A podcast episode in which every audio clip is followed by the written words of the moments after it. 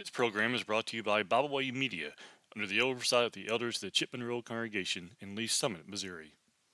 Hello, and welcome to the podcast Spiritual Appetizers, small devotional tidbits to stimulate the spiritual appetite. Matthew chapter 4 and verse 4 says, Man shall not live by bread alone, but by every word that proceeds out of the mouth of God. The topic for discussion today in episode 170 is going to be from 1 Peter chapter 2 verses 21 through 25. As disciples of Jesus, we need to understand what it means to follow his steps. 1 Peter chapter 2 and verses 21 through 25 read, For to this you were called, because Christ also suffered for us, leaving us an example that you should follow his steps, who committed no sin, nor was deceit found in his mouth who, when he was reviled, did not revile in return. When he suffered, he did not threaten, but committed himself to him who judges righteously, who himself bore our sins in his own body on the tree, that we, having died to sins, might live for righteousness, by whose stripes you are healed. For you were like sheep going astray, but have now returned to the shepherd and overseer of your souls. As Christ's disciples, as disciples of Jesus, we need to understand what it means to follow in his steps. He left us an example. He left us a copybook that shows how we are to live, gives us a pattern for how he lived his life. For to this you were called. We were called to be like Christ. In 1 Corinthians chapter 11 and verse 1, Paul said, "Follow after me as I follow after Christ." We were called to be like God's Son. For to this you were called, because Christ also suffered for us, leaving us an example that you should follow his steps. When he's walking in the sand and leaving footprints in the sand, our steps need to be right in his. In verses 22 through 25 of 1 Peter chapter 2 tells us how to do this. In verse 20 says it says who committed no sin nor was deceit found in his mouth. The reason why he is our example is because he suffered, verse 21. And then in verse 22, because he committed no sin. He suffered throughout his life and then a horrible death upon a cross. But throughout that entirety of his life, from the time he was born till the time he died on the cross, he never, ever did anything that was not pleasing to his Father. He never, ever sinned. No deceit was ever found in his mouth. This is why we can follow in his steps exactly.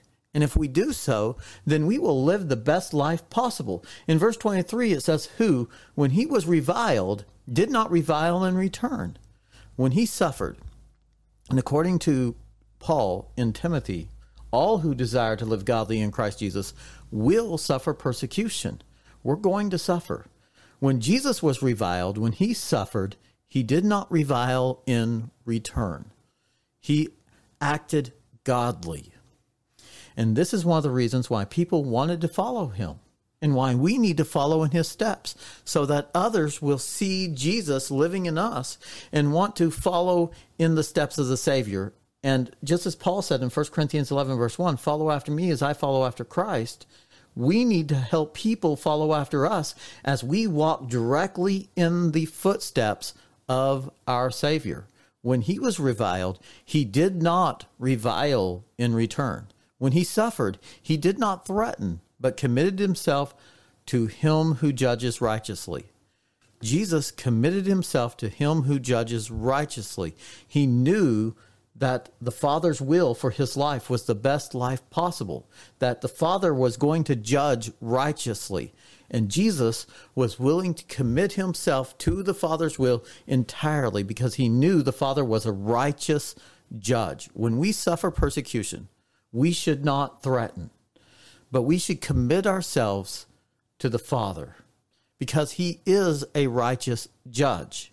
And if we're going to suffer persecution, then God has a plan for that persecution in our life. He has a plan to help us grow through it. And we need to understand that that plan is the best thing for us. And so when we suffer, we should not threaten the people that are persecuting us, but commit ourselves to God, who judges righteously. And then verse 24 says, Who himself bore our sins in his own body on the tree, that we, having died to sin, might live for righteousness, by whose stripes you were healed. Jesus was reviled, he suffered, but he did not revile in return, nor did he threaten, but he followed his Father's will so completely that he died on a cross for our sins. He gave himself as our sacrifice. We need to follow in his steps. We need to present our bodies to God as a living sacrifice. Romans chapter 12, verse 1. And so we need to follow in his steps. In the garden, when he was praying, he prayed three times that the cup would pass from him. But nevertheless, not my will, but thine be done, would be his conclusion. That needs to be our conclusion.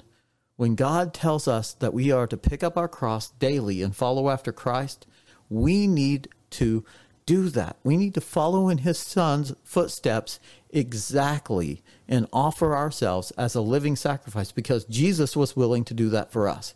He himself bore our sins in his own body on the tree, that we, having died to sins, might live for righteousness. We died to sins according to Romans chapter 6 when we were crucified and baptized into Christ. We died to sin. And so we've we've committed ourselves to God if we're a Christian.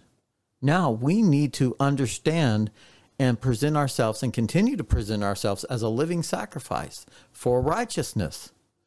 Jesus healed us by his stripes, and we need to follow in his footsteps. Verse 25 For you are like sheep going astray, but have now returned to the shepherd and overseer of your souls. We were all at one time like sheep going astray. Just as Paul was when he was blinded on the road to Damascus and sent to Ananias to hear the words that he needed to do in order to be saved and to be baptized. Acts chapter 22 and verse 16. And why tarriest thou? Arise and be baptized and wash away your sins, calling on the name of the Lord. We were all like Paul. We were like sheep gone astray because we all have sin in our lives. Romans chapter 3 and verse 23, for the wages of sin is death. I'm sorry, Romans 6 23, for the wages of sin is death, but the gift of God is eternal life through Christ Jesus. We were all worthy of death. And in Romans chapter 3 and verse 23, the verse that I was going to originally quote there, for all have sinned and fallen short of the glory of God. We have all been sheep going astray. But, but because Christ was willing to die for us. He was willing to live for us and he was willing to die for us. He was willing to be our example. We now can return by obedience to the shepherd and overseer of our souls. As disciples of Jesus, we need to understand what it means to follow in his steps. We need to do our best to be exactly like Jesus.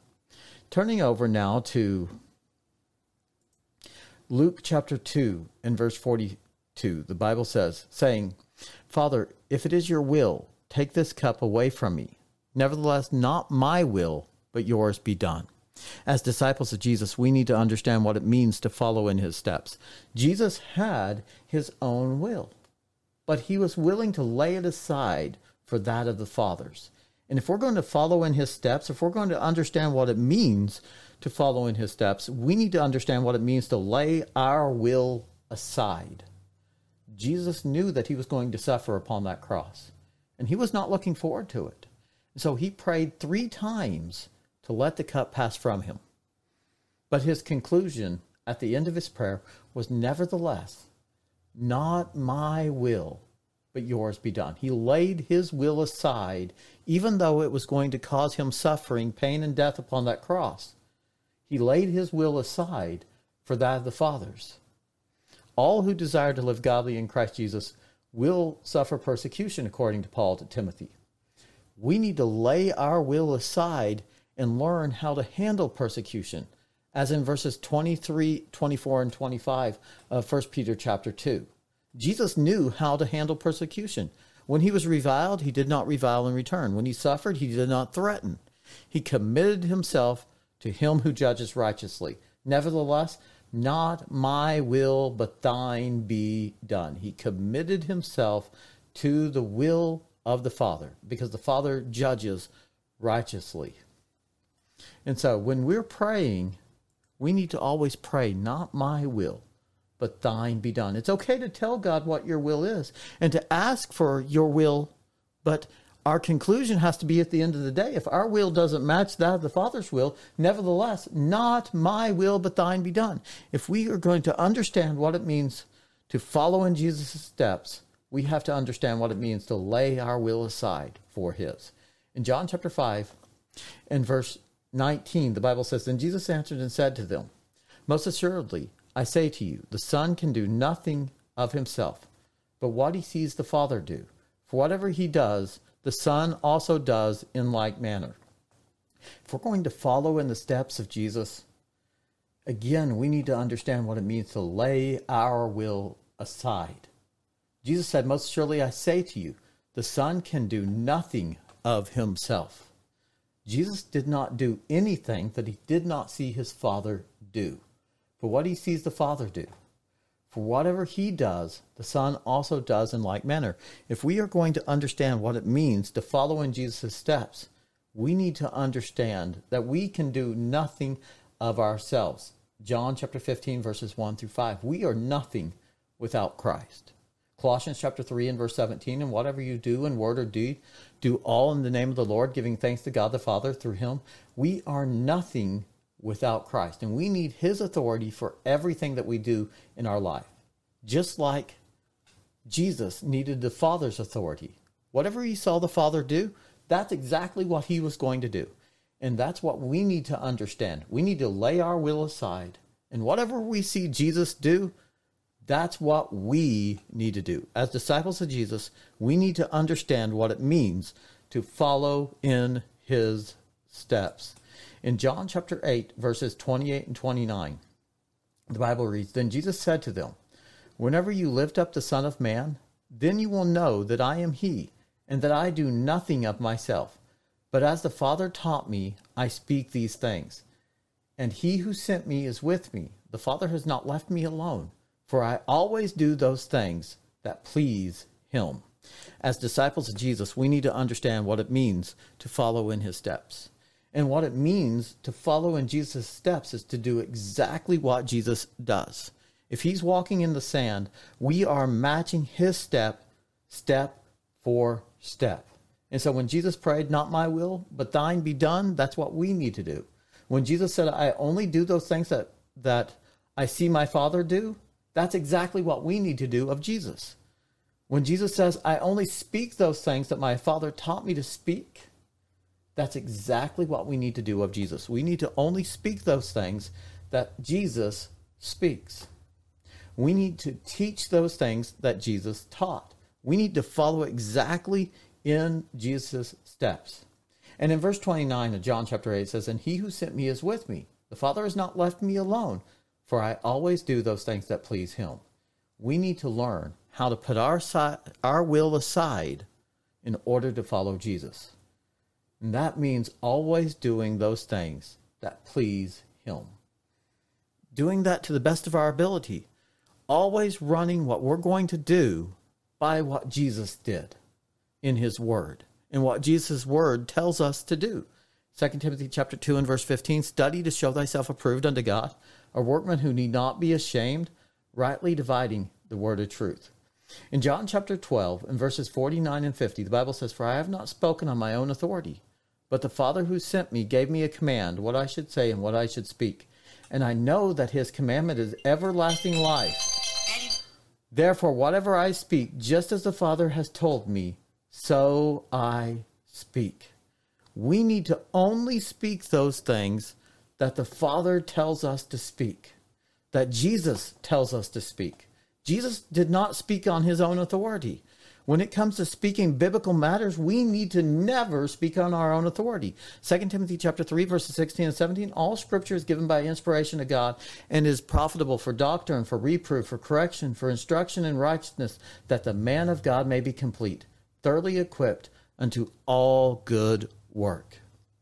If we are going to be like Jesus, if we're going to learn how to follow in his steps, it means putting our will aside, speaking only what God has told us to speak or what Jesus has told us to speak, doing only those things that are pleasing to the Father, and learning that we need Jesus' authority for everything that we do in our life. Just as Jesus needed the Father's authority, we need his.